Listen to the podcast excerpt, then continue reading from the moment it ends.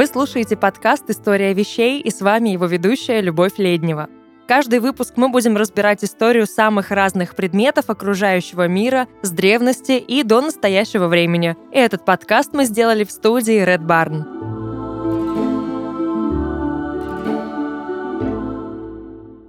Тик-так, тик-так, часики-то тикают, и вот носим мы эти часики, носим. Самые разные, надо заметить. Кто на руке, кто в кармане, кто на цепочке, кто проверяет время в машине или на общественном табло. Вариантов сотни. Но когда-то люди понимали, который час, глядя на тень или свечу. Сейчас нам не надо даже усилий для этого прикладывать, но ведь кто-то когда-то сумел осмыслить и оседлать само время. Нечто метафизическое.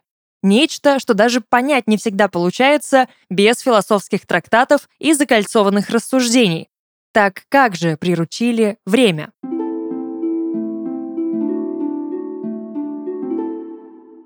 Время всегда было одержимостью человека. Самые ранние культуры основывали свою жизнь и обычаи на смене времен года и движении Луны и Солнца.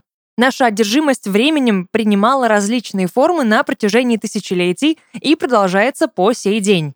После наблюдения естественного ритма дневного света и темноты цивилизации по всему миру искали способы измерения времени. Сначала с помощью календарей, а затем с помощью инструментов все большей точности.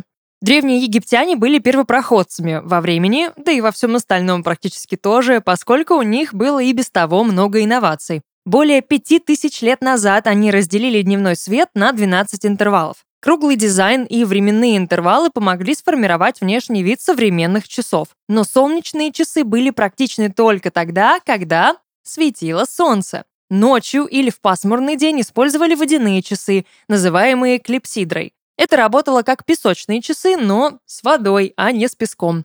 Впервые такие часы были использованы в районе Амон-Ре, а затем их переняли греки и римляне. Династия Джоу также разработала свои собственные версии примерно в то же время. Эти ранние водяные часы были простыми устройствами, состоящими из резервуара с водой с крошечным отверстием, вырезанным в дне. Это позволяет воде выходить с постоянной скоростью, и часы были отмечены линиями внутри резервуара для воды. Кстати, в Древней Греции водяные часы особенно использовались в суде для ограничения времени выступления. «Время истекло» — эта фраза, все еще используемая сегодня, относится к водяным часам. Диагональные звездные часы, которые использовали движение созвездий, выполняли религиозную функцию. С их помощью умершему должно было быть легче подняться на небеса. Но это все частные случаи, и они были несовершенны. Взять хотя бы клипсидру. Вода имеет раздражающую привычку замерзать зимой и испаряться летом. Что она вообще себе позволяет? А нужно что-то другое. В смысле, совсем другое. Прыжок выше головы. Выход на новый уровень. Было необходимо устройство учета времени, которое могло бы преодолеть эти проблемы. Ответ, как оказалось, заключался в том, чтобы перейти на механику. С падением Римской империи знания о древнем хронометражировании исчезли, но даже в средние века ученые работали над дальнейшим развитием солнечных и водяных часов и изобрели новые приборы для измерения времени. Легкодоступными, относительно надежными и независимыми от дневного света, например, были часы-свечи, которые были разработаны около 900 года нашей эры. Свечи одинаковой длины и определенной формы были снабжены маркировками, которые показывали время, прошедшее с момента их горения. Но где же механика? Первые разработки появились примерно в третьем веке до нашей эры в Греции. Это были простые экземпляры с водяным приводом, которые были способны передавать энергию вращения в прерывистое движение. Китайцы смогли разработать ртутную версию примерно в X веке, а прямые предки механических часов появились в Иране XI века. Первые настоящие механические часы появились в Европе в XIV веке. Эти ранние экземпляры использовали спусковой механизм с маятником или балансирным колесом для точного отсчета времени. Самыми важными индикаторами времени в средние века были колокола на городских и церковных башнях. Мы хорошо можем себе представить, как огромный колокольный звон возвещал об открытии рынка, о времени суда и, конечно, о времени молитвы в монастырях или мессы в соборах. Изобретение спускового механизма позволило объявить об этих событиях, которые были важны для средневековой жизни в нужное время, а вместе с этим и о разработке колесных часов, впервые упомянутых в документе в 1335 году. Часы Страсбургского собора были чудом средневековой техники. Они были установлены в 1354 году и несколько позже соединены с колоколом, отбивающим каждый час. На часах, кроме циферблата со стрелкой, размещался еще целый планетарий, вращающееся звездное небо, вечный календарь, зодиак с перемещающимися по нему планетами. Но это был и механический театр, в полдень перед фигурой Богоматери с младенцем склонялись трое волхвов, играли маленькие механические цимбалы, а петух подскакивал, кукарекал и бил крыльями. И все же это была большая заводная игрушка. У часов не было еще точного маятникового регулирования хода, и их приходилось периодически поправлять по солнечным часам. Первые образцы были действительно огромными устройствами и основывались на использовании тяжелых гирь для приведения в движение стрелок часов. Они часто строились в высоких башнях и могли сохранять относительно хорошую точность в течение длительных периодов. Терялось с таким устройством где-то 2 часа чистого времени. Сегодня это может показаться супер неточным, но в то время они были самыми передовыми. Именно часы в дверных мужских туалетах с их звоном и боем часов синхронизировали средневековое общество. С более поздним появлением башенных часов широкая публика наконец-то смогла определить время. Лишь немногие монархи и богатые граждане владели домашними часами, в основном сложными астрономическими, которые были популярны по репрезентативным причинам. Начиная с 15 века часовщики организовались в независимые гильдии. Только в XIV веке были также разработаны песочные часы, которые служили для измерения более коротких промежутков времени. В XVI веке никто иной, как Галилео Галилей, описал законы движения маятника и разработал механизм с маятником и свободным спуском, идею которой в то же время придерживался Кристиан Гюйгенс, голландский ученый, чья конструкция в конечном итоге привела к появлению первых маятниковых часов.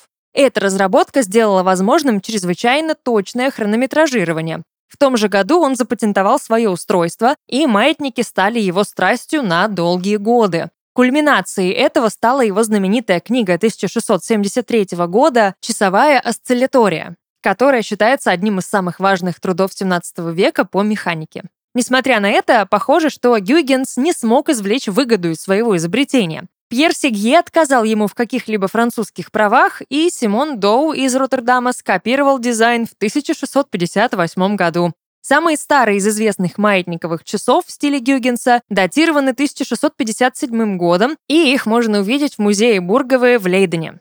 Даже в эпоху Возрождения часы постоянно совершенствовались.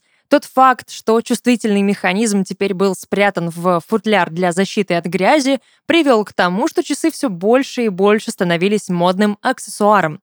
Благодаря новым материалам, более тонким инструментам и изобретению пружинного привода, часы также можно было сделать намного меньше. С появлением первых карманных часов возникла международная конкуренция между часовщиками, которые превосходили друг друга в производстве технических и художественных шедевров. Теперь в часы были встроены даже минутные и секундные стрелки, что позволило более точно измерять время. Случилось все это в 17 веке.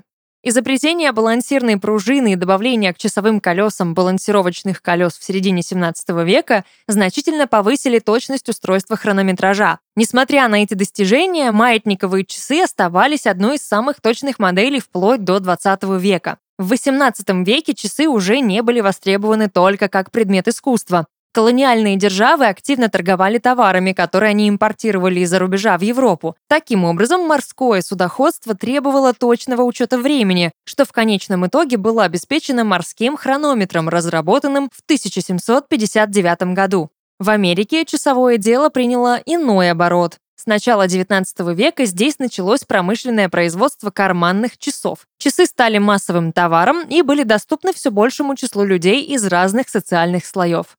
С развитием знаний об электричестве в XIX веке появляются первые электрические часы, в которых колебаниями маятника руководит электрическая схема. В 1847 году миру были представлены электрические часы, разработанные англичанином Александром Бэйном. Чтобы заставить часы работать, им нужен источник энергии. Поскольку индустриализация также привела к внедрению общенационального электроснабжения, идея использования электродвигателя для приведения в действие часовых механизмов была очевидна. Двигатели использовались для намотки механизмов в башенных часах, для приведения в действие спусковых механизмов с помощью электромагнитных импульсов или для синхронизации часовых систем, используемых в железнодорожном движении. Развитие электроники и радиотехники подготовило почву для появления кварцевых часов. В механизме часов начал использоваться кристалл под названием кварц. Выбор не случайен, так как при воздействии на кварц возникают вибрации, которые позволили сделать часы с более точными показаниями времени. В 1927 году американский инженер Уоррен Моррисон построил первые кварцевые часы. Правда, они были большими и сложными и совсем не подходили для массового применения. Возможность создать компактные кварцевые часы возникла только во второй половине 20 века с развитием полупроводниковой электроники. В 1962 году появляются первые кварцевые часы для домашнего использования. Выпустила их японская фирма Seiko, а в 1969 году та же фирма запускает в производство первые наручные кварцевые часы Seiko Quartz Astron 3.5SQ.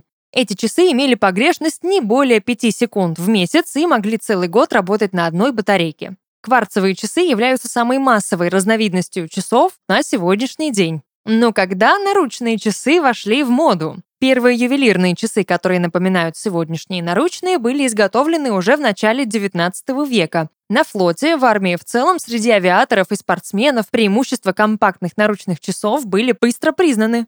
Когда Джон Харвуд изобрел автоматические часы в 1923 году, а компания Rolex выпустила легендарную Oyster, первые водонепроницаемые наручные часы Триумф был неудержим. Еще в 30-х годах две трети всех продаваемых часов были наручными. Другой вехой в развитии современного хронометража стало изобретение атомных часов, впервые использованных в 1949 году, которые установили стандарт своей впечатляющей точностью. С 1960-х годов радиоуправляемые часы также пользуются большой популярностью. На протяжении веков часовщики и изобретатели придумывали множество дополнительных устройств, совершенствующих классические часы. Например, в эпоху Возрождения были в моде автоматы кукольные представления, которые запускались и приводились в движение с помощью часового механизма. Автоматы обычно выполняли художественную функцию и пользовались большой популярностью. Музыкальный перезвон также рассматривается как второстепенная функция, которая во время ее создания была источником большого очарования.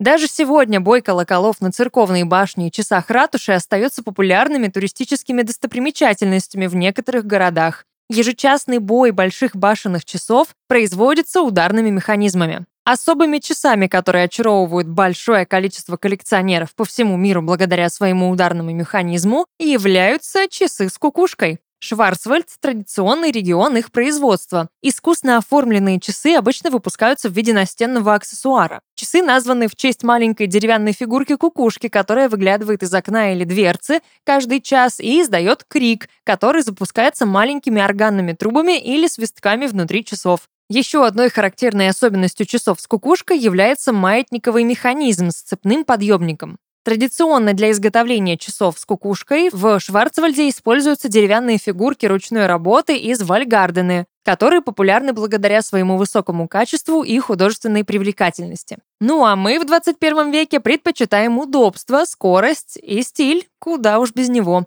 Часы могут стать как элементом роскоши, так и указать на интерес носителя к истории, или подскажут, что перед вами обладатель крайне изысканного вкуса и с ним есть о чем поговорить. Да, часы могут сказать теперь о человеке больше, чем он сам при ответе на просьбу рассказать о себе. Хотя наша способность измерять время, несомненно, улучшится в будущем, ничто не изменит того факта, что это единственная вещь, которой нам никогда не будет достаточно.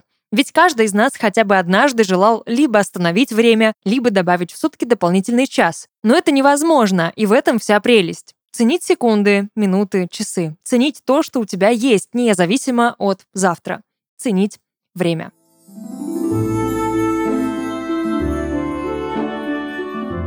Это был подкаст «История вещей» и его ведущая Любовь Леднева. Расширяйте кругозор вместе со студией Red Barn. До новых встреч!